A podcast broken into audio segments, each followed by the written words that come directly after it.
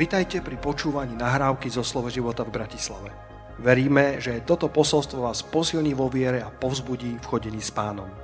Ďalšie kázne nájdete na našej stránke slovoživota.sk Dnešná kázeň má názov Chcem slúžiť Bohu, ale 5 mýtov a 3 podmienky. 5 mýtov a 3 podmienky, ktoré nám mýtusy alebo mýty, ktoré nám bránia k tomu, aby sme vstúpili do služby a zároveň isté podmienky, ktoré nás k tej službe kvalifikujú. Takže môžete už teraz dopredu hádať počas tohto úvodu a tak premiela trošku v mysle, čo by to asi mohlo byť, čo má asi pastor Martin na srdci, čo by také chcel povedať, ktoré by to mohli byť mýty a ktoré sú zároveň tie podmienky. Predtým, než prejdem priamo k jadru veci, tak skúsi predstaviť takú naozaj ideálnu cirkev. Taká, ktorá nikde nie je na svete, ale taká cirkev, kde to naozaj funguje, ako to má byť kde ľudia prichádzajú všetci na zhromaždenie, kde ľudia prídu na čas všetci, kde chvála prinesie dokonalú Božiu prítomnosť.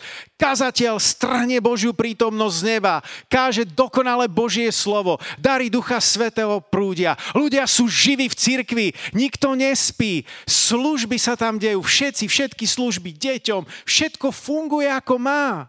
A potom takáto církev sa vystiera ku svetu. Ľudia sa nehambia za evanelium Ježiša Krista. A chcú sa všetci hlásiť, všetci chcú ísť na evangelizáciu. A ďalší slúžia, slúžia skutkami milosrdenstva. Ďalší slúžia komunite, e, mestským častiam, kde bývajú. Keď vyhlásia nejakú pomoc dobrovoľníkov, kresťania sa prvý hlásia. Dokonalá církev, ktorá neexistuje, ale mohli by sme sa tak trošku aspoň k tomu blížiť. Ako sa k tomu aspoň trochu priblížiť? Ako dosiahnuť to, aby církev bola naozaj církvou? Aby církev naozaj bola domom Božím, stĺp to a pevná podstata pravdy. Aby naozaj církev bola telom Kristovým, kde každý úd má svoje miesto, kde každý robí to, čo má robiť, kde každý nesie to bremeno, kde každý je zodpovedný, kde každý vyjadruje Božiu lásku tým spôsobom, ako ho Boh stvoril. Ako k tomuto dospieť, aby to bolo viac a viac podobné tomu dokonalému nebeskému vzoru obrazu? Chcete to počuť? Ak to chceme dosiahnuť aspoň z časti a chápeme, rozumieme tomu všetci, že tá dokonalá církev neexistuje. Tá dokonalosť príde, až keď sa prehúpneme do väčšnosti, až keď budeme v nebeskom kráľovstve, v nebeskom Jeruzaleme. Tam bude všetko dokonalé. Ale jedna z vecí, ktorú si myslím, e, ktorá nám bráni posunúť sa dopredu a k tejto k takej tej väčšej plnosti, zrelosti a požehnaniu, je, že máme a nosíme si niekde v srdci isté mýty o tom, ako vstupovať do služby. Iste ste niektorí počuli uh, uh, The Pareto Principle 80-20. Kto z vás pozná ten princíp? Niektorí z vás, ale keď o, o ňom začnem hovoriť, tak vám asi zapne. Je to ten taký ten princíp, ktorý sa používa aj v, uh, v biznise, že uh, napríklad 80% predaja sa uskutočňuje cez 20% tvojich zákazníkov. Nie, nie, je tam, nie je to rovnomerné. Všetko, čokoľvek sa deje, tak nefunguje to tak rovnomerne, že, že všetci nejakým rovnakým spôsobom zareagujú na tvoju výzbu. Všetci vo firmách rovnakým spôsobom spolupracujú. Obyčajne je to tak, že tam je tých 20 a 80% a tých 20% vykoná oveľa viac ako tých zvyšných 80. Nemusíme ísť do, do detajlov, ale dokonca aj e, rôzni boží mužovia, včetne napríklad e, Johna Maxwella, to aplikovali, že aj v cirkvi e, to vo veľkej miere platí, že je tam 20% slúžiacich, ktorí robí 80% cirkevnej práce. Len keby sme sa zamysleli nad misiou ako takou, celosvetovou misiou, tak je otázka, koľko kresťanov naozaj naplňuje veľké poslanie, veľké poverenie. Koľko kresťanov naozaj ide s tou, eh, s tou zvesťou Evanília ďalej ako niekde e, k svojim, k svojim susedom. A zistili by sme, že ten pomer je ešte oveľa, oveľa, e, oveľa inší a že to nie je ani 20 ľudí, ktorí vykonávajú 80% misijnej práce, ale je to menšia časť misionárov, ktorá možno robí 90 alebo 99% služby.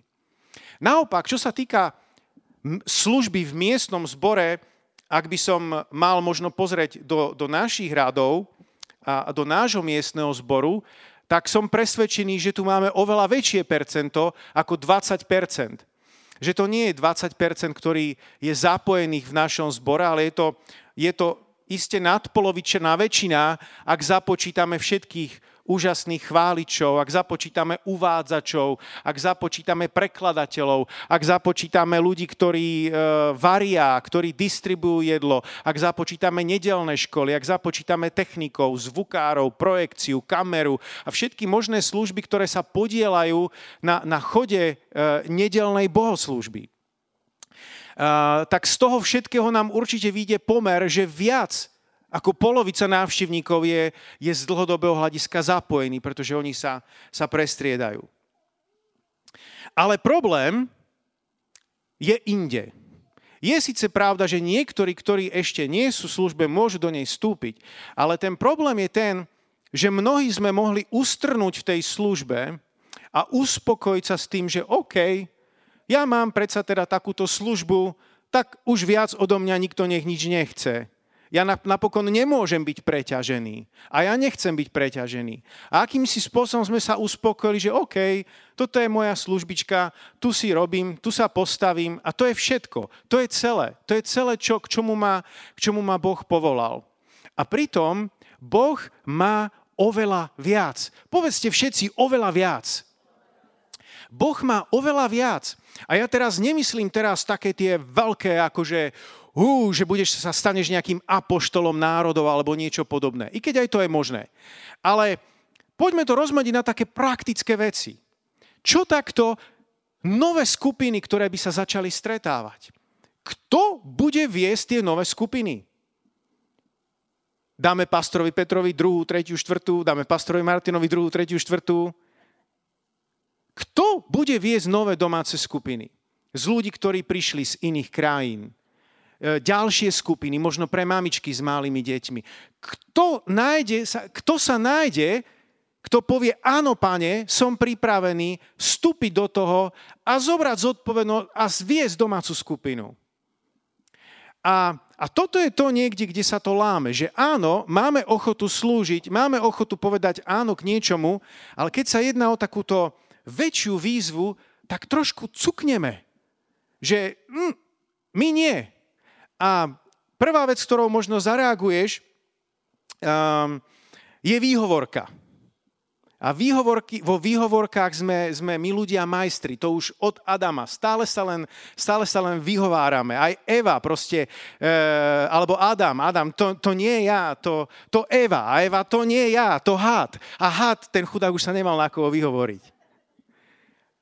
Stále sa len vyhovárame, na vine sú susedové sliepky, na vine je zlé počasie, e, na vine je tamto a ono, na vine sú príbuzní, na vine je tamten, na vine je môj šéf a keď už naozaj všetko zlia, tak na vine je vláda samozrejme. Alebo potom opozícia. Vždycky sa to na niekoho zvalí. Majstri výhovorok. My, kresťania, sme povolaní nevyhovárať sa. Amen. Hľadal som nejakú definíciu dobrú o výhovorkách v Biblii. Nenašiel som priamo v tých kanonických knihách, ale v deuterokanonických knihách som našiel v Sirachovcovi 32.17. Hriešný človek sa vyhýba výčitkám a nájde si výhovorku, aká sa mu zachce. Tak to je. Samozrejme, keď hovorím o službe ako takej a vstúpiť do služby, Začína to niekde tvojim chcením, tvojou túžbou. To nemôže prísť len nejak z hora, že príde pastor Peter a ti povie, chod do toho. Niekde sa to rodí v tebe, niekde sa to roznecuje v tebe. A potom príde potvrdenie, potom príde aj to odobrenie zo strany, zo strany autorit, zo strany niekoho, ktorý, ktorý potvrdí to, čo máš, máš vo, svojom, vo svojom srdci. Ale je to je to pochopiteľné. Ja nemôžem za niekým prísť a povedať, chod do Indie, je tam potreba misionárov, presťahuj sa tam o dva týždne. Takto to proste nefunguje. Niekde sa to rodí v tvojom srdci. Začínaš mať túžbu po misii, začínaš mať túžbu po Indii. Možno si kúpiš indické jedlo, naučíš sa variť, naučíš sa základné frázy po indicky. Možno zle, ale aspoň niečo urobíš. Prečítaš si nejakú knihu o misii, prečítaš si nejakú knihu o Indii, e, príde, vybereš sa tam na dva týždne, potom sa vrátiš a povieš si, mm, asi hej, predsa len to bude ono. Jednoducho rodí sa to v tebe a potom príde pastor a položí na teba ruky, ideš do Indie. Možno počas toho procesu ťa povzbudzuje, alebo iní ľudia ťa povzbudzujú. Ale takto to platí aj v malom. Ja nemôžem teraz len za niekým prísť a povedať, budeš vedúci skupiny. Bolo by to fajn, ale nefunguje to tak. A preto toto moje kázanie, toto moje vyučovanie má za cieľ ťa roznietiť, aby si ty túžil po tých veciach, vstúpiť do služby, ak nejakú nemáš, ak nejakú máš, byť otvorený pre nejaký update, pre nejakú, pre nejakú novú verziu a odstrániť nejaké mýty, ktoré sú s tým spojené. Halelúja. Takže aké mýty sú, sú spojené. My totiž, ak neodhalíme tieto mýty, tak máme dvojitý problém. Problém, že sami nevidíme seba ako niekoho, kto môže vstúpiť do služby, takže brzdíme sami seba. A druhý problém je ten, že keďže sme nastavení a veríme istým mýtom, že to nie je možné, tak automaticky nevidíme ani druhých za schopných vstúpiť do služby. Pretože si povieme, on, on nemôže, veď on je taký. On nemôže, on, tam je to, tam je tento problém, tam je hento. To on nemôže. Tak potom vlastne nikto nemôže. Takže preto poďme trochu nabúrať niektoré, niektoré mýty a odhaliť ich, aby sme mohli sa viac uvoľniť do služby. My niekedy toľko kážeme o charaktere a, a o príprave na službu, že, že potom už je to jediné, čo, čo vnímame a jediné, čo cítime, že najbližších 100 rokov sa potrebujeme posvecovať. A 100 e, rokov uplynie a, a do žiadnej služby sme nevstúpili. Vieš, že aj samotná služba ti pomáha k posveteniu? Nie je to tak, že ja ešte musím toto, ja sa musím zdokonaliť, ja musím byť úplne svetý a potom pôjdem do služby úplne svetý, úplne dokonalý. Samotná služba ti pomáha v procese posvetenia. A dokonca, keď odmietaš službu ako takú a priori, tak ťa to robí náchylné, náchylného, náchylnú k hriechu. Dávid, keď odmietol ísť do vojny ako král, mal tam bojovať, mal byť spolu so svojím, so svojím národom, keď nepriatelia ohrozovali jeho krajinu, zostal doma v paláci a čo sa stalo? Zbadal ženu, ktorá sa polonáha prezliekala pri studni, umývala sa a zahľadil sa do ňu tak, ako nemal. A zhrešil potom s ňou. Prečo? Mal byť tam, kde, bol, bo, kde boli e, jeho muži a nešiel. Inými slovami, odmietol službu a bol náchylnejší na hriech. Takže služba ti pomáha takisto v istej prevencii voči hriechu. OK, poďme na mýtus číslo 1. Mýtus číslo 1 je, ja nemôžem vstúpiť do takéhoto druhu služby. A skúsme si teda predstaviť niečo ako vedúci skupiny. Môžu to byť aj iné veci, ale aby ste si teraz nemysleli, že hovorím naozaj o nejakej službe apoštola národov. Ja nemôžem slúžiť pretože ja nie som kazateľ. Prečítam z 2. Mojžišovej 4.10 niekoľko veršov a potom, potom k tomu poviem. Na to Mojžiš povedal hospodinovi. Prosím, pane, ja, ja, ja nie som výrečný muž, nebol som ním predtým a nie som ani teraz, keď sa rozprávaš so svojím služobníkom, lebo mám ťažkopádne ústa i jazyk. Hospodin mu však odpovedal, kto dal človekovi ústa a kto ho robí nemým či hluchým, vidiacim alebo slepým? Nie som to azda ja, hospodin? Teraz choď, ja ti pomôžem hovoriť a poučím ťa, čo máš povedať. Môžiš však opakoval, prosím, pane, pošli niekoho iného. Na to sa hospodin rozhneval na Mojžiša a povedal, nie ja za tvoj brat Áron ten Leviovec, viem, že on je veľmi výrečný, veď ti už ide v ústrety a úprimne sa poteší, keď ťa uvidí. Takže máme tu niekoho, kto sa vyhováral, máme tu niekoho, kto nebol výrečný, kto nebol vychýrený kazateľ. A to bol Mojžiš. Možno si si o Mojžišovi myslel, že ten bol práve ten najlepší, ten najuchvatnejší kazateľ. A z tých slov, ktoré Mojžiš sám hovorí o sebe, sa zdá, že nie. Že, že sa mu ťažko hovorilo, že sa sem tam zakoktával. Ten slávny Mojžiš, ktorého tak veľmi rešpektuješ, vôbec nebol vychýrený kazateľ. A snažil sa z toho vyvliecť. Boh nepríjmal jeho výhovorky mimochodom. Ale boh ho, boh ho posiela do Egypta a, a on nechce ísť. A Boh hovorí, dobre, tak tu máš zázračnú palicu. A ja neviem, či to proste bude fungovať. Dobre, tak mu ukázal ešte, dal mu druhú možnosť, ďalší trik, ktorý mohol predviesť pred faraónom, keby to nefungovalo. Zase sa len vyhováral, že, že, že nevie, nevie rozprávať, že nevie, nevie hovoriť. A to je zaujímavé, keď, keď Mojžiš povedal, že on, on, on to nevie, že nevie hovoriť, že nie je rečník, že sa zakoktáva, tak Boh nepovedal, ja však ja som na to zabudol, no tak to je jasné, tak to nemôžeš potom. Nie, čo, čo Boh na to povedal je, že to vôbec nevadí, to spravíme. Ja, ja som dal ústa človeku, to, to bude v pohode. A keď už druhýkrát sa vyhováral, že to predsa len nejako nepôjde, tak povedal, no dobre, tak ja ti dám Áron a on bude tvojim hovorcom. Tak už teraz môžeš? Vidíte to? Pre Boha to nie je problém. Ak nie si kazateľ, to nie je problém. Ak chceš a máš túžbu vo svojom srdci viesť domácu skupinu, tak vôbec nemusíš byť Peter Čužík. Vôbec nemusíš byť John Bever. Vôbec nemusíš byť žiaden vychýrený kazateľ. Ľudia neprídu na domácu skupinu, aby si vypočuli ďalšie extra hodinové kázanie. Veľmi dôležité, aby si sa neporovnával a nesnažil sa skopírovať nejakú nedelnú kázeň, nejakého kazateľa, ktorého máš rád, alebo vy, ktorí nás počúvate, nejakých kazateľov, ktorých vy máte rádi a ktorých rešpektujete, obdivujete. OK, to je prvá výhovorka. Ľudia sa na skupinách neobrátia kvôli vyšperkovaným, dokonalým kázňam. Ľudia väčšinou na skupine potrebujú niečo iné. Oni sa chcú pozdieľať o živote, prípadne o tom, čo konkrétne tá nedelná kázeň pre nich znamenala. Ako keby rozmení to na drobné. OK, nejaká téma sa tam preberala, zazneli tam také verše, také príbehy. Čo to teda presne znamená o mne? Akým spôsobom by som to mohol aplikovať v mojom živote? A ty dokonca nemusíš všetko hovoriť. Ty môžeš byť istým moderátorom, môžeš hovoriť svoje skúsenosti, a môžeš dávať otázky, môžeš nechať ľudí hovoriť a môžete sa spolu navzájom požehnať. Haleluja. Možno si povieš, ale ja by som to chcel mať také dobré, také, aby to bolo aj nejaké 10 cudzích slov, aby tam aspoň bolo.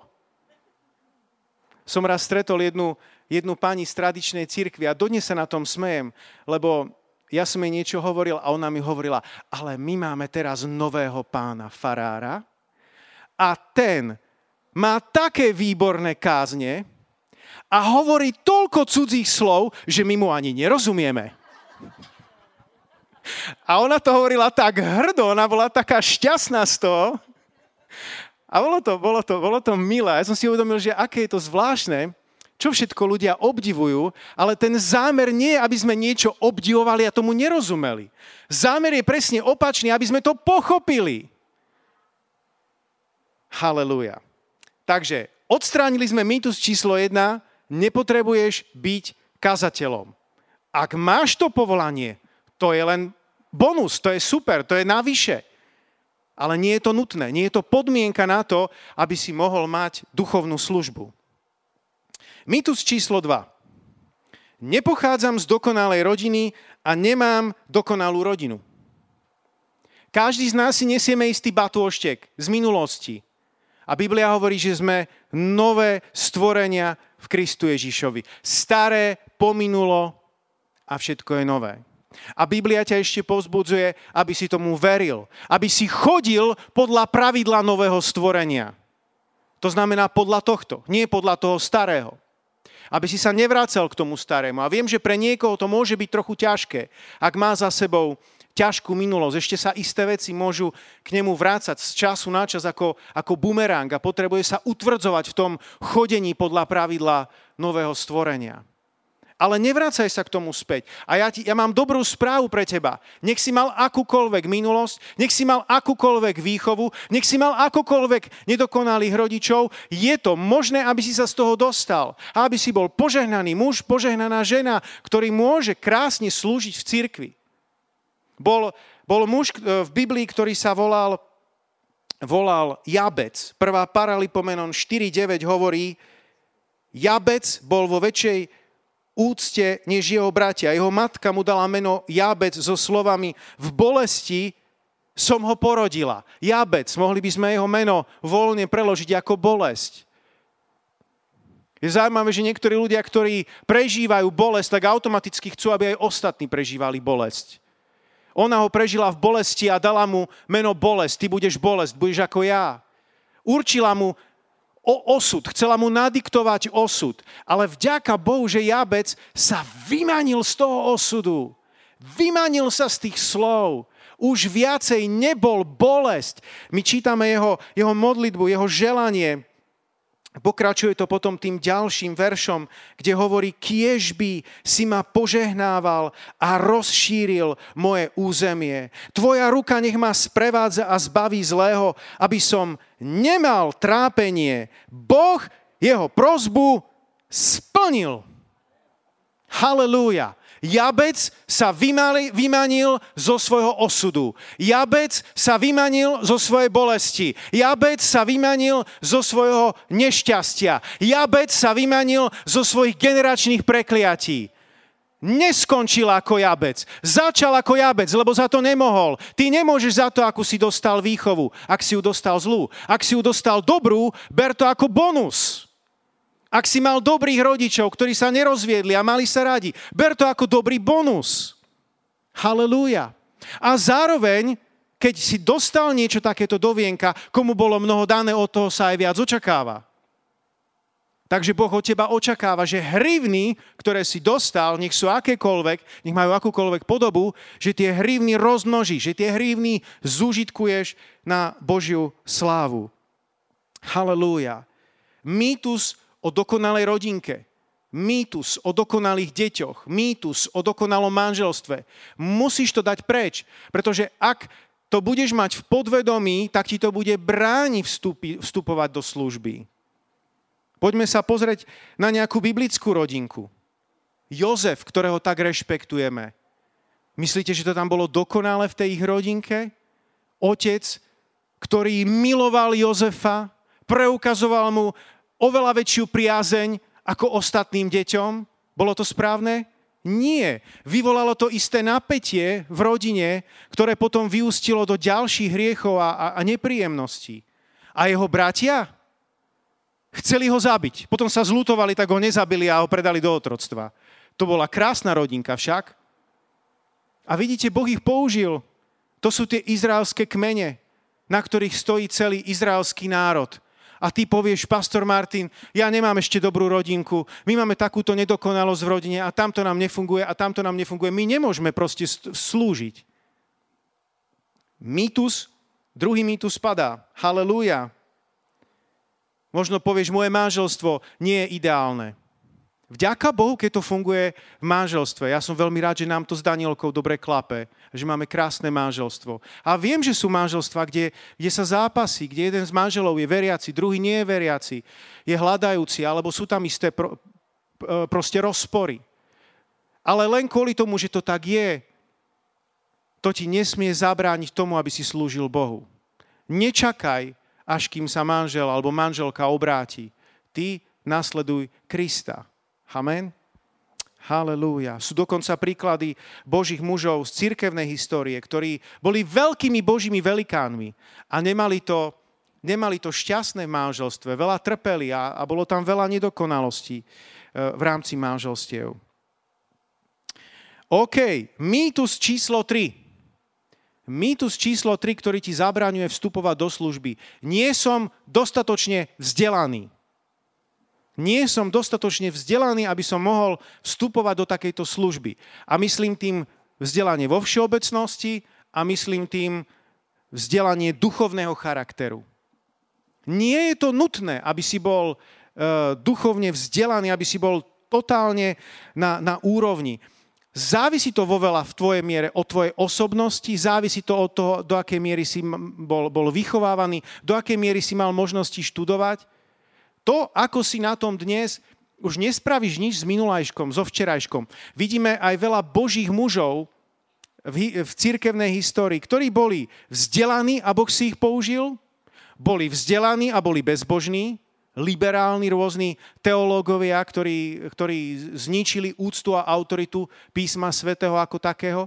A vidíme ľudí, ktorí boli jednoduchí a následovali Krista a menili národy. Počuli ste o Valdenských, Peter Valdo, to bol zakladateľ Valdenských. Niečo podobné ako svätý František. Jednoduchí, obyčajní ľudia, ktorí chodili Európou, zvestovali evanelium a nevedeli toho veľa, ale učili sa Bibliu nás pamäť.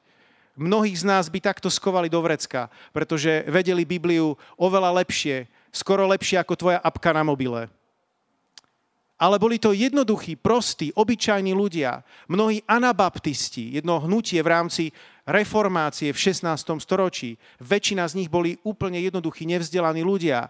Mnohí letniční začiatkom 20. storočia v Amerike, černožské cirkvy. Boli to väč- veľakrát jednoduchí, obyčajní ľudia, ktorí však milovali Krista.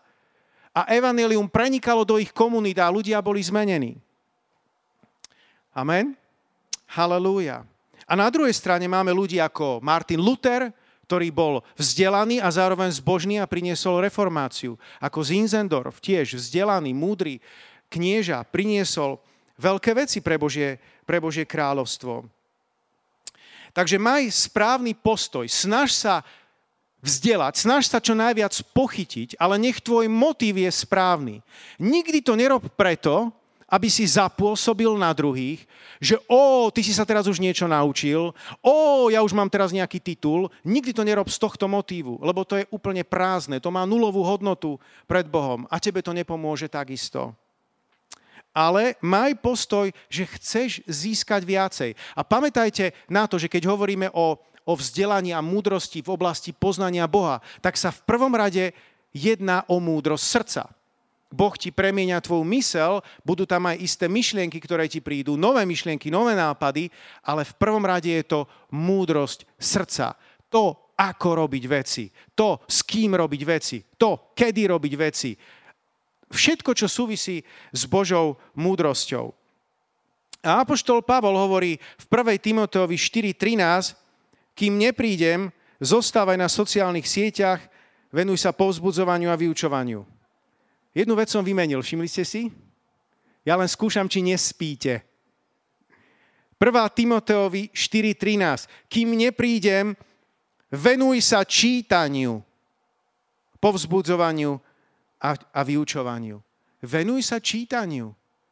Dokážeš sústredene čítať 15 minút, alebo ťa vždycky niečo vyruší pri tom a musíš odložiť knihu, musíš odložiť Bibliu niekedy to mám pocit, že to je čoraz ťažšie v dnešnom svete, pretože neustále ti niečo pípa, neustále niečo vyžaduje tvoju pozornosť.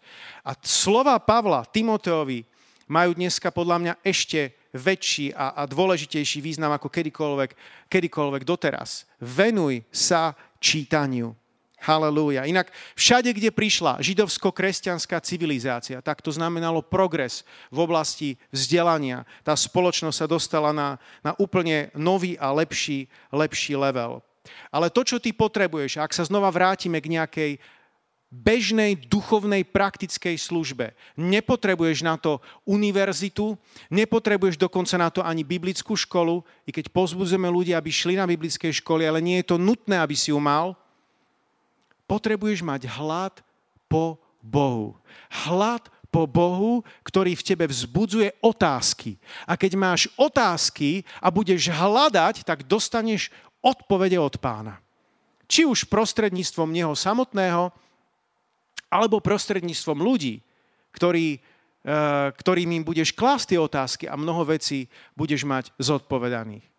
Isté veci je samozrejme dobré, aby si vedel a mal ich uchopené. Takéto základné teologické minimum. Poviem príklad. Ak si myslíš, že Duch Svetý je sila, ťažko budeš vyučovať na skupine o tom, že máš spoločenstvo s Duchom Svetým.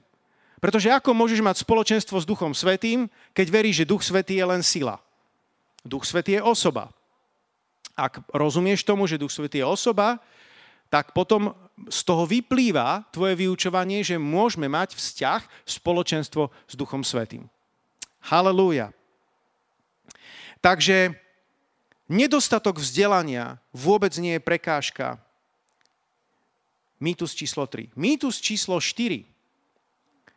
Nie som zdravý. Nie som zdravý, takže ja nemôžem slúžiť. Ja nemôžem ísť do služby.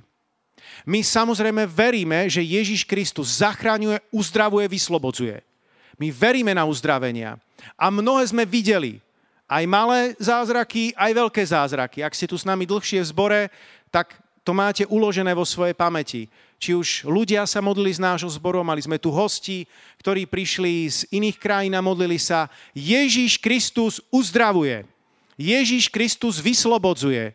Ježíš Kristus dáva nový život. Uzdravuje takisto naše tela, uzdravuje našu, našu dušu, našu mysel. Upokojuje tvoju mysel. Ale môžu sa stať prípady, kedy niekto ešte predsa len nie je, nie je zdravý. Môžu sa stať prí, prípady, kedy niekto je handicapovaný. Môžu sa stať prípady, kedy, kedy niekto stále je chorý. Čo má robiť taký človek? Má čakať, že Bohu budem slúžiť, až keď budem zdravý? Alebo si môže povedať, idem slúžiť Bohu, môžem vstúpiť kľudne do služby, aj keď mám takúto chorobu, aj keď som takto handicapovaný. Bol Job zdravý, keď slúžil Bohu? Napriek svojim vredom, predsa slúžil Bohu. A Job 42.10 hovorí, hospodin zmenil Jobov údel vtedy, keď sa modlil za svojich blížnych. Všimáš? Keby bol čakal na uzdravenie a povedal by Bohu, Bože, keď ma raz uzdravíš, potom sa budem modliť za svojich blížnych. Bolo to presne naopak. Boh uzdravil Joba, keď bol práve v službe modlitby a prihováral sa za svojich blížnych. Je jasné, že jeho služba bola kvôli chorobe obmedzená, ale v rámci toho, ako bol, urobil maximum a Bohu sa to páčilo. Halelúja. Uprostred toho tých ťažkostí, v ktorých bol. Dával tam poradenstvo svojim priateľom. Oni prišli povzbudiť jeho, ale nie vždycky ho povzbudzovali. Nie vždycky hovorili presne to, čo by hovoril Boh na ich mieste. A Job zase hovoril z jeho pohľadu. Halelúja. Jeho handicap mu nezabránil v tom, aby slúžil, slúžil Bohu. Dokonca napomínal jeho bezbožnú ženu, ktorá ho nahovárala, aby zlorečil Bohu. Je lepšie samozrejme byť zdravý, ale nie je to podmienka. Pavol dokonca dáva Timoteovi rady, čo má robiť vo svojich častých chorobách. Takže čo? Timotej nemal slúžiť Bohu? Mal čakať, čakať, kým bude raz uzdravený? Koľko, koľkým ľuďom by bola odopretá služba, ak by Timotej čakal na uzdravenie? Halelúja. Stoj vo viere za svoje uzdravenie, ale ak neprichádza, hneď Slúž Bohu tak, ako vieš a tak, ako môžeš. Už z tejto kazateľnice ste počuli ten príbeh o žene, ktorá bola e, na vozíku, bola, bola ochrnutá a, a chcela veľmi evangelizovať. A, a jedinú možnosť, ako mala, je, že zo svojho okna zhadzovala evangelizačné letáky po modlitbe. A mnoho ľudí sa vraj obrátilo. Mnoho ľudí, pretože to robila pod vplyvom Ducha Svetého, nerozhadzovala to len tak, ale modlila sa Pane Ježišu kedy? Jej handicap spôsobil to, že ešte viac sa rozvinul jej vzťah s Bohom, pretože bola na ňom závislá. A potom ten letáčik evangelizačný pustila dolu oknom, len keď naozaj vnímala od pána. A práve išiel okolo človek, ktorý si to zdvihol. A mala viac ovocia ako evangelisti, ktorí sú zdraví, vidiaci a môžu chodiť, kde chcú. Zaujímavé však, halleluja, Nika Vujčiča takisto poznáte, tiež sme o ňom už kázali. Človek, ktorý je bez rúk a bez nôh, veriaci, ktorý rozdáva toľko entuziasmu uh, ostatným ľuďom, ľuďom po celom svete, ľuďom, ktorí sú zdraví, ľuďom, ktorí sú chorí, ľuďom, ktorí sú handicapovaní. Som čítal o ňom, že dokáže načúkať do počítača za jednu minútu 43 slov. Neviem ako, s tými palčekmi, ktoré tam má, alebo ako to robí, netuším. Ale, ale dokáže to. 43 slov za minútu. Vyskúšaj či sa dostaneš aspoň na jeho úroveň. On nečaká, kým bude dokonale zdravý. On slúži Bohu tak, ako je, v rámci toho, ako je. A je to nádherný príklad. A to sú príklady, ktoré ste počuli. Ale mám dneska pre vás nový, nový príklad. Slepý Didymus. Počul niekto o slepom Didymusovi? OK, vedel som, že vás prekvapím. To bol jeden z tých ranných cirkevných otcov v 4. 4. storočí už jeho meno prezradzuje, prezrádza, že bol slepý. A bol veľmi, veľmi požehnaný. Napísal veľa spisov, mnoho z nich sa samozrejme e, zničilo, možno si povieš, ako napísal, keď bol slepý, no v tej dobe e, mali svojich písárov, mali svojich učeníkov a tí učeníci horlivo zapisovali e, kázne svojich učiteľov a, a, a týmto odovzdávali. Potom si to znova čítali, odovzdávali to ďalším a takto sa to šírilo. To boli také z ich kázni, z ich seminárov v tom 4. storočí vznikali také mini knižočky. Origenes ich napríklad napísal 2000. To je celkom slušné 2000 knižočiek napísať. Takto to vznikalo. A, a tento, tento Didymus bol práve e, študent Origena, bol slepý, bol veľmi handicapovaný, ale mal vraj úžasné kázne. To by bolo super sa tam premiesniť v čase a vypočuť si tohto muža, ako vyučoval a ako kázal. A viete, kto bol jeho učeníkom? Mal ich niekoľko známych, ale jedno meno vám určite niečo povie. To bol Hieronym. Hieronym, ktorý preložil Bibliu do latinského jazyka, okrem mnoho iného cirkevný otec, ktorý bol veľmi rešpektovaný a treba si uvedomiť, že v tom čase zrazu latinčina bola svetovým jazykom. Dovtedy nie, ale zrazu áno. A zrazu, tak ako keby dnes máme angličtinu a nemali by ste Bibliu v angličtine. A bola by tu obrovská potreba vytvoriť takú, takéto dielo. A to preložil Hieronym. Bola z toho potom vulgáta. Ale od koho sa učil Hieronym? Kto ho všetko naučil? tento slepý Didymus. Halelúja. Vďaka Bohu za ľudí, ktorí napriek ťažkostiam, napriek handicapom, napriek chorobám slúžia Bohu. Halelúja. Mýtus číslo 5. No ale ja nie som bez hriechu. Ja nemôžem slúžiť Bohu. Ja nemôžem vstúpiť do služby. Ja ešte tam padnem, tam sa mi niečo stane a ja nemôžem tak poďme na toto. Ak by malo byť Božie kráľovstvo, ak by mala byť církev závislá len nad, nad dokonalých ľuďoch, na ľuďoch, ktorí nikdy nezhrešia, alebo zhrešia len raz za rok, môžeme to celé rozpustiť. Pokiaľ sme na tejto zemi, tak všetci klesáme. Vďaka Bohu, že máme krv Ježiša Krista, ktorá nás očistuje. A to ešte poviem na záver tohto bodu. Ale len vám chcem na začiatku vykresliť ten obraz o Božích mužoch, starej novej zmluvy, ktorí zďaleka neboli dokonali, ktorí klesali. Abraham, ten veľký Boží muž, otec viery. Máte radi Abraháma, otca viery? Viete, ako on sa zachoval, keď išli egyptiania po jeho žene? Mimochodom, Sára bola, bola veľmi krásna aj, aj v starobe. A on sa zrazu zlakol, že fú, a oni teraz, my sme sem pricestovali a oni zbadajú, zbadajú Sáru, že je krásna a ja poviem, že som jej manžel, tak mňa zabijú. Tak viete, čo povedal Sáre? Navrhol jej toto. Povedz teda, že si moja sestra, aby sa mi pre teba vodilo dobre a zostal som tvojou zásluhou nažive. To bolo teda ale akože riadne zbabele však. Abraham takto sa zachoval. Noé sa opil. Eliáš, ten, keď mal dobrú náladu, tak sa lutoval a keď mal zlú náladu, tak mal sebevražedné sklony. Jonáš, ten prosil, aby ho hodili do mora. A o pokání, ako sa robí, tak zistil až e, v bruchu veľryby. Peter ten zaprel Ježiša. Takže kto je bez hriechu, nech prvý hodí kameň. Nikto nie je bez hriechu. Otázka je, ako sa s tým hriechom vysporiadame, ako sa, ako sa k nemu postavíme. A dôležitá vec je, že tvoja túžba musí byť, že sa chceš očistiť. To, že sa sem tam zhrešíš, samo o sebe nie je najhoršie. Otázka je, aký máš postoj, aký máš charakter. Teraz obrazne poviem, alegoricky, či si prasiatko alebo ovca. Pretože prasiatko má túžbu pováľať sa v bahne, užiť si bahno, užiť si špinu. A to je typický hriešník. Ale kresťan je ako ovečka. Stane sa, že zhreší, stane sa, že sa pošmikne, stane sa, že padne do tej mláčky. Ale čo chce ovečka? Očistiť sa. Keď sa to tebe stane, tak maj túžbu očistiť sa.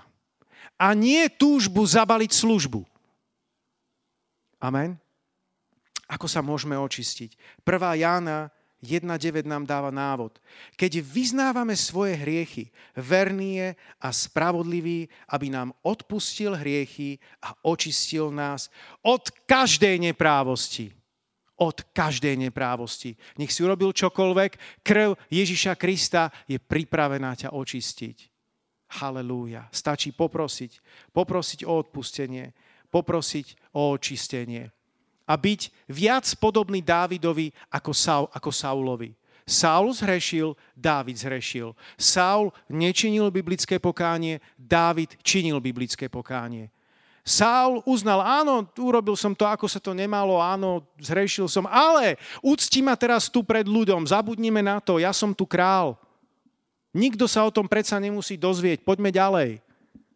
Dávid činil inak pokánie, keď bol konfrontovaný Nátanom. Uvedomil si, áno, ja som zrešil. Bože, odpusti mi, očisti ma. Som pripravený nie za to následky. A kvôli tomu Boh stále rátal s Dávidom. Boh stále používa Dávida ako príklad, ako vzor, nie len ako pokánie, ale ako, ako budúceho Mesiáša. Halelúja. Takže to, že nie si bez hriechu, takisto nie je dostatočná výhovorka, aby si unikol zo služby, aby si povedal, ja nemôžem. Poďme k trom podmienkam služby. Chcete počuť podmienky služby? Dvaja? Chcete počuť podmienky služby? No, to už bolo trošku lepšie.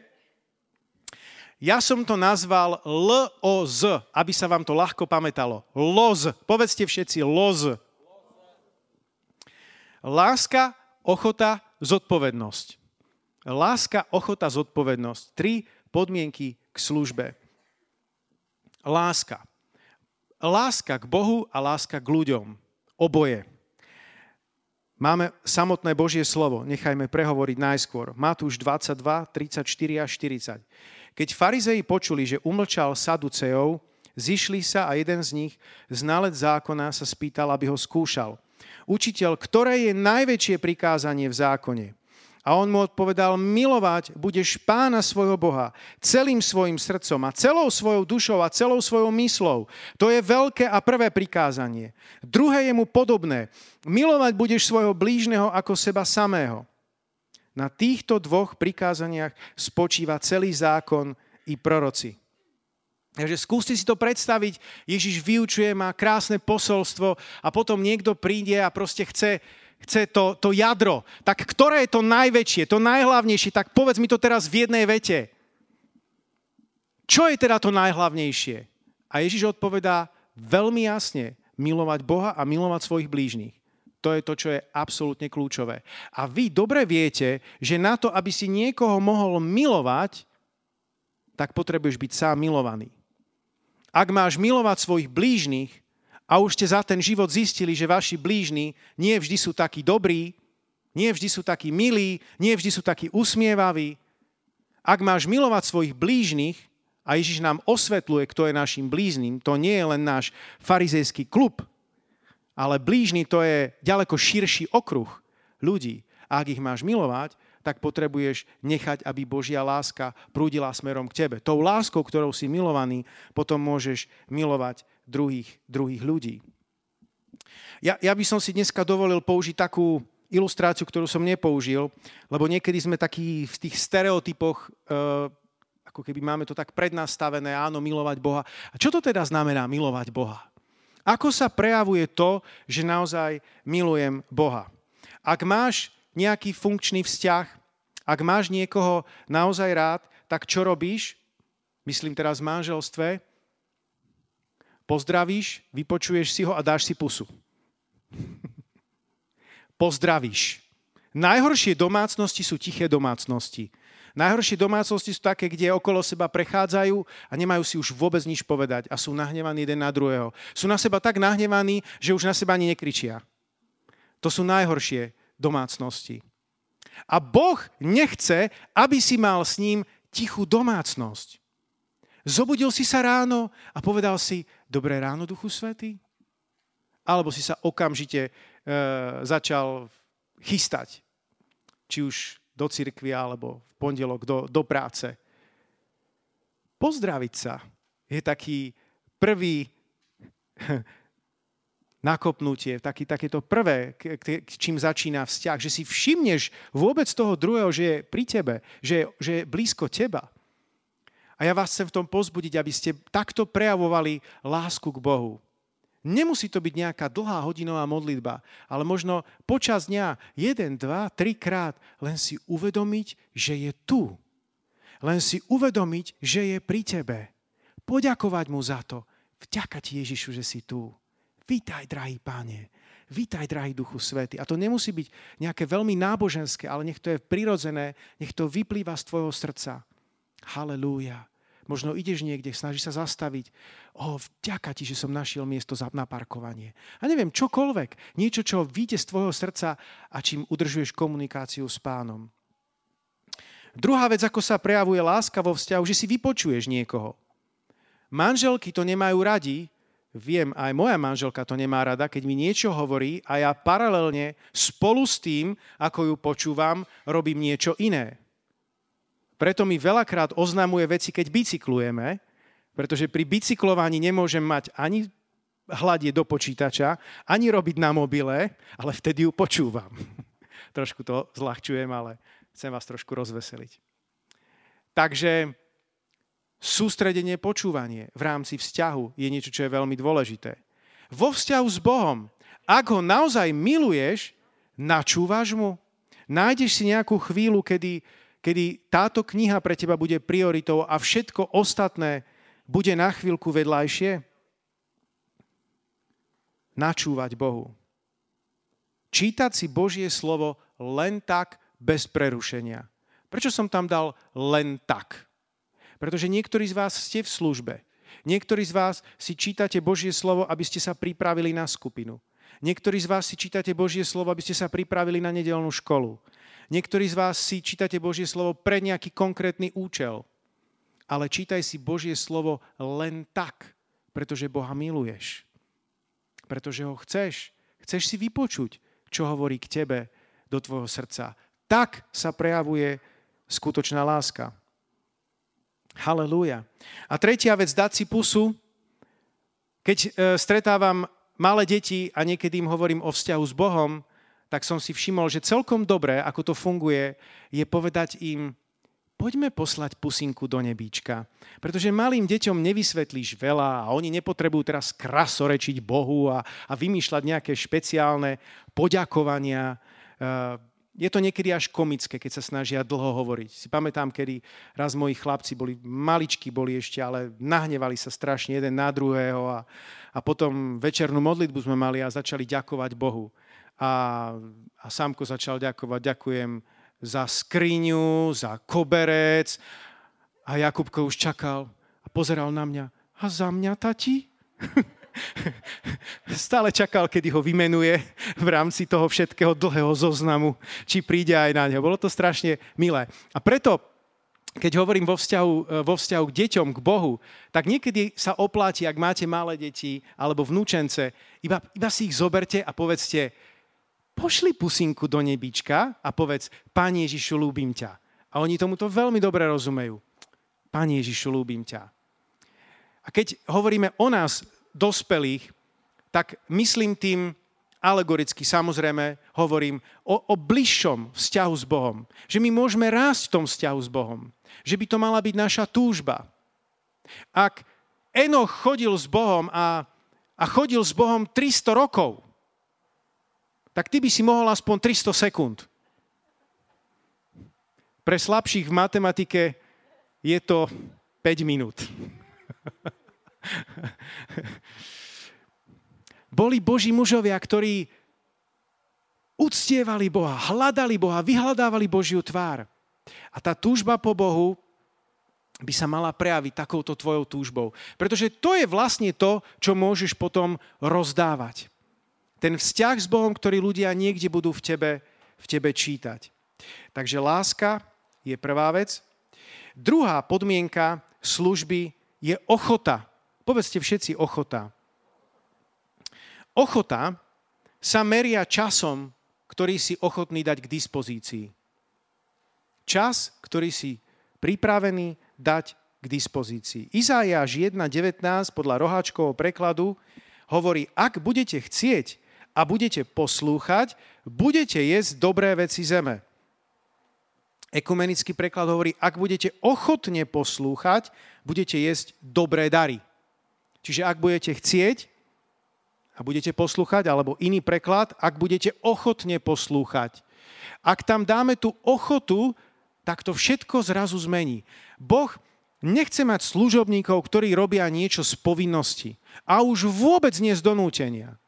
Viete sami, aké je to s deťmi, že keď im niečo prikážete a oni to robia s takou mrzutou tvárou. Nie je to ono. Nie je to ono. My chceme, aby to robili s ochotou. Keď niekedy tiež vyučujem deti na nedelnej škole, tak im hovorím, že keď môžeš vyniesť smeti, tak môžeš na to reagovať rôznym spôsobom. Maminka môže povedať vyniesť smeti a ty môžeš povedať, dobre, idem teda vyniesť tvoje smeti. Ako keby to ich smeti neboli. Ale môžeš prísť aj na iný level, že sám prídeš za maminkou a povieš, mami, môžem vyniesť smeti? Ó, maminka odpadne, ale že úplne. Tam je tá ochota, ktorá urobí obrovský, obrovský rozdiel, je to stále ten istý skutok. Aj ten prvý chlapec alebo dievča vyniesol smeti, aj ten druhý chlapec alebo dievča vyniesol smeti, ale ten rozdiel v ochote urobí obrovský, obrovskú vec. Halelúja. Keď robíme teraz tie nákupy pre, pre ľudí z Ukrajiny, tak chodievam do, do obchodného centra nakupovať a mám buď dva alebo tri plne naložené koči, košíky. A už ma poznajú a predavačka už keď sa blíži, minule sa ma pýtala, ešte vás to baví? a priznám sa, že ma to na chvíľku zaskočilo, ale potom som nad tým rozmýšľal a uvedomil som si, že to nie je otázka, či ma to baví alebo nebaví. Je to otázka, či som ochotný. A Boh ti veľakrát bude dávať túto otázku. Nie ako pani predavačka, či ťa to baví alebo nebaví, lebo budú veci v živote, v Božom kráľovstve, v rodine, ktoré ťa budú baviť a ktoré ťa nebudú baviť. Ale Boh sa ťa pýta, či si ochotný. A keď ty povieš áno a dáš tomu svoje srdce, že si ochotný, tak zrazu príde aj radosť, príde aj odmena, že tá vec ti nebude proti srsti, ale bude to OK. Halelúja. Ja mám v tom radosť, tlačím tam tie košíky a je to proste super. Halelúja. Keď máš ochotu, tak príde potom aj isté uspokojenie, príde istá radosť.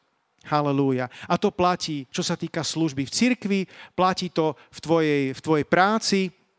Môžeš zažiť, keď niečo robíš s ochotou, keď niečo robíš s radosťou, že to príde, niečo sa ti vráti naspäť ako požehnanie. Ja robím na, na dve tretiny, uh, som zamestnaný pre vás tu v slove života, jednu tretinu som ako šachový tréner. A keď chodím do, do, mám nejakú škôlku a chodím tam deti vyučovať o šachu, tak mi to prináša radosť, pretože tie detské otázky sú strašne milé. Neviem, či viete niektorí z vás hrať šach, ale minule za mnou pribehol jeden chlapec a hovorí, pán trenér, pán trenér, ja som vyhodil kráľa. A král sa nevyhadzuje, viete? Hovorím, aha, no vieš, ale král sa nevyhadzuje. Ale maminka hovorila, že môžeme vyhodiť aj kráľa. tak odkáž maminke, že král sa nevyhadzuje. To som ich učil na inej hodine, ako sa robí rošáda. Že kto z vás zvládne urobiť rošádu, tak dostane odo mňa kamienok. Tak sa snažili, aby zvládli urobiť presne rošádu podľa pravidiel. A jeden chlapček za mnou pribehol. Pán trenér, ja dostanem dva kamienky. Prečo? Ja som spravil aj malú rošádu, aj veľkú rošádu.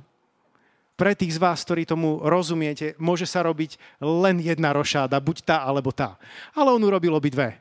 Tak, prinášalo mi to veľkú radosť. Išiel som tam s ochotným srdcom a vracia sa mi to radosťou.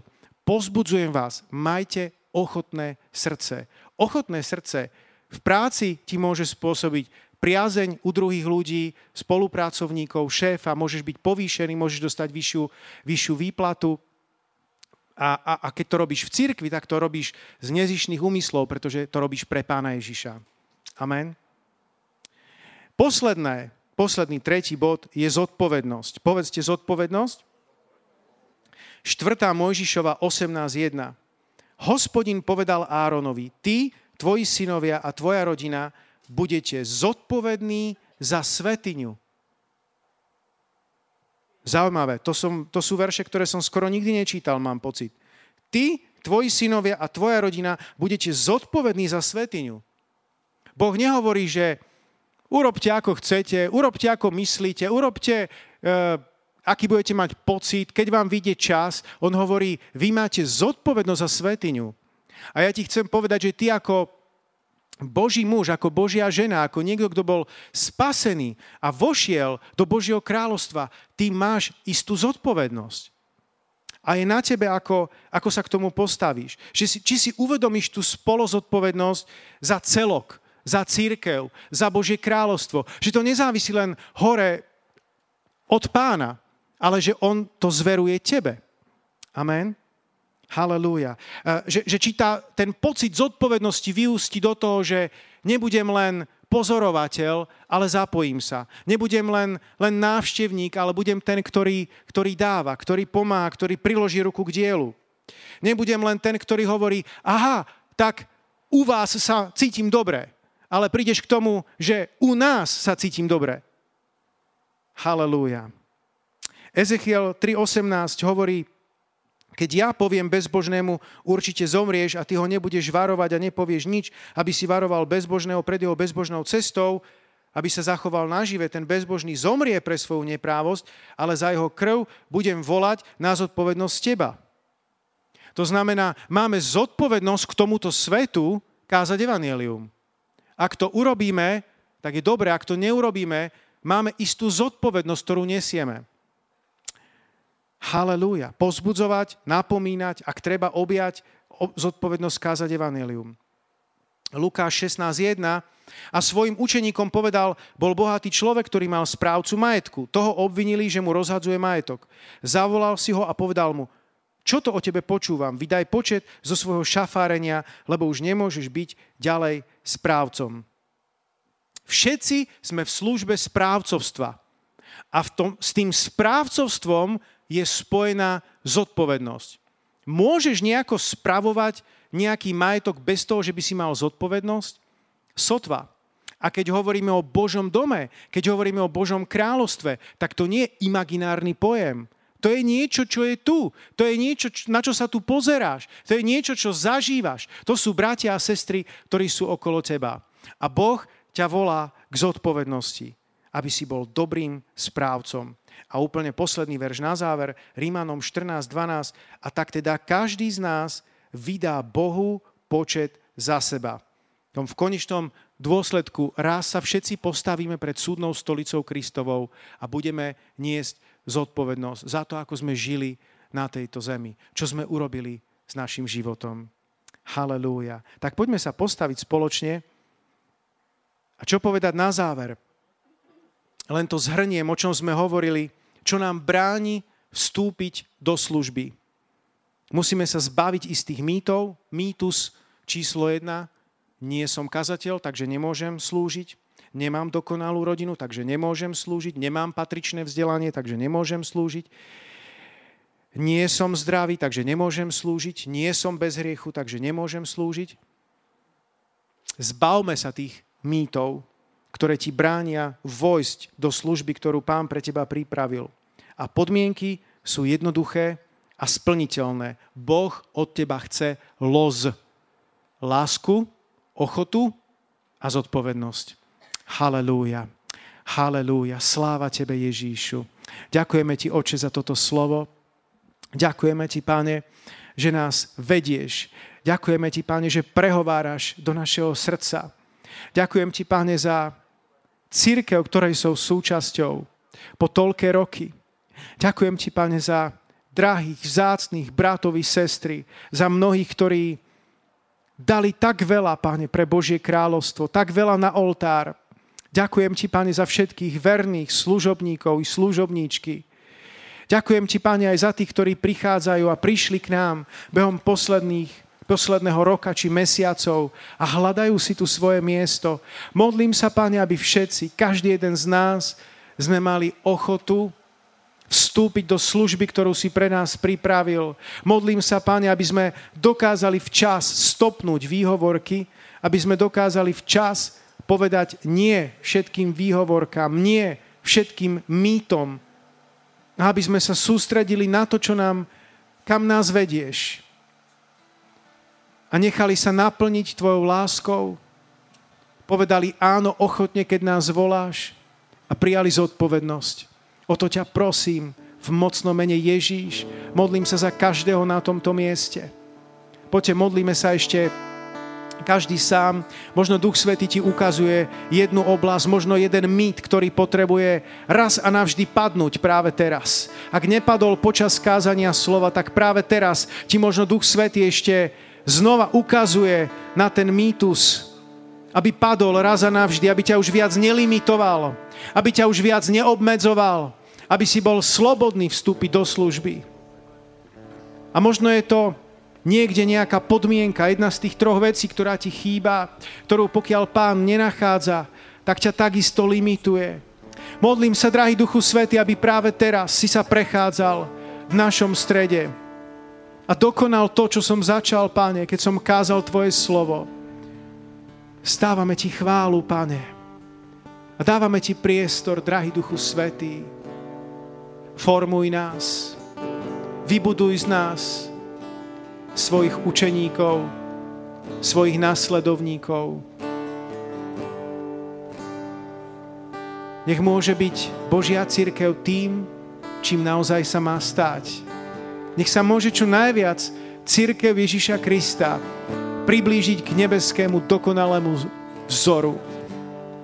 A modlím sa, Páne, aby boli ľudia uvoľnení do služieb, ktoré si pre nich pripravil, služby pre církev, služby pre komunitu, služby pre tento svet.